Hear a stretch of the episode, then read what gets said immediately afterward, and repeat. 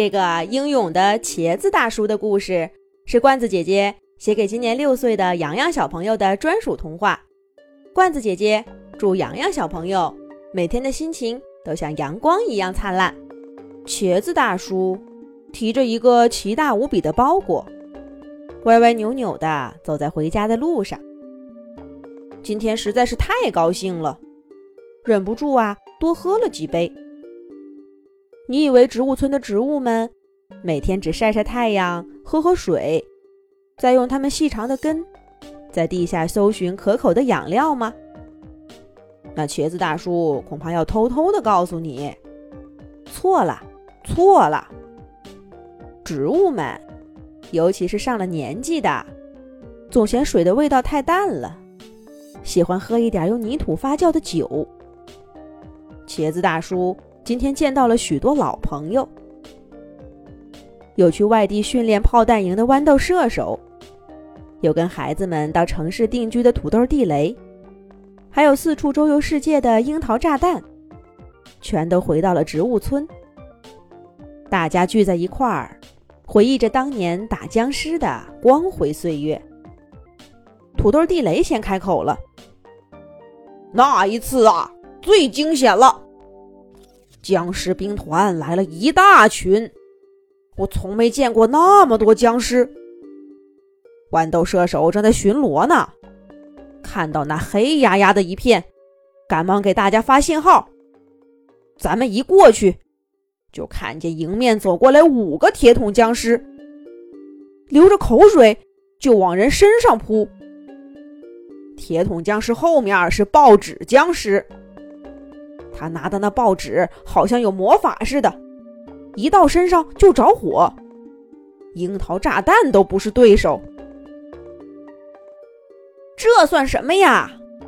舞蹈僵尸来的那次才叫吓人，一扭胳膊一转圈就把我和南瓜投手给放倒了。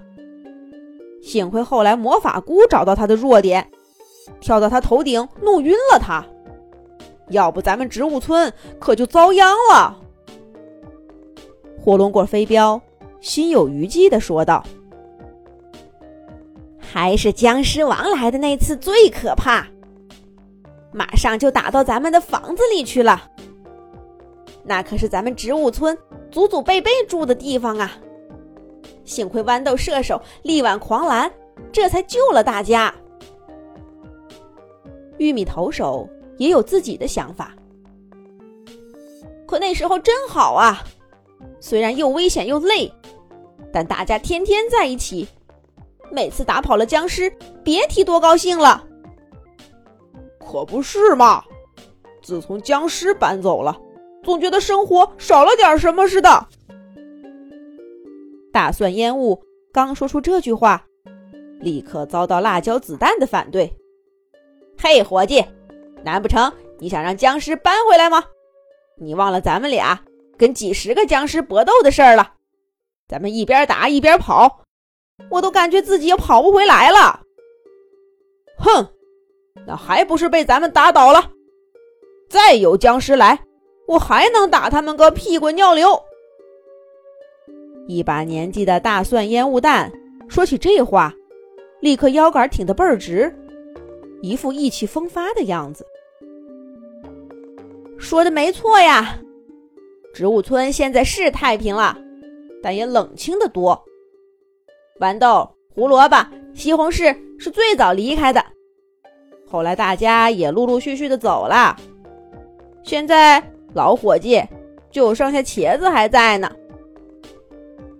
哎呀，我不能跟你们比，当年你们就是勇敢的战士，我不行，我不行。茄子大叔连连摆手，可不能这么说。你是没上过战场，可哪一次我们跟僵尸决斗回来，没有热乎水喝，没有暖暖的床睡？哪一次有人生病了，没人照顾？这些都是你在操心呐。咱们植物村，谁都能没有，就是不能没有咱们的茄子大叔啊！来。敬茄子大叔一杯，干杯，干杯！我这豌豆炮弹送给你了，留个纪念。拿着这玉米加农炮，也送给你了。没事儿的时候，你就用它放放烟花。还有我这些炸弹，还有我这个魔法烟雾。就是在这样的氛围中，茄子大叔美滋滋的喝了几大杯，又用残存的理智安顿了昏睡的老朋友们，这才拎着装满礼物的袋子往家走。高兴啊，真高兴！可是高兴完了，又有点失落。明天他们就又各奔东西了。下次再这样喝酒，不知道是什么时候了。茄子大叔的心情上下起伏着，就好像飘在酒池里的小船，晕乎乎、咣当当。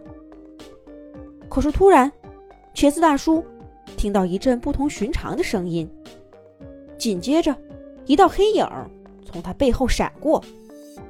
是谁？咱们下一集讲。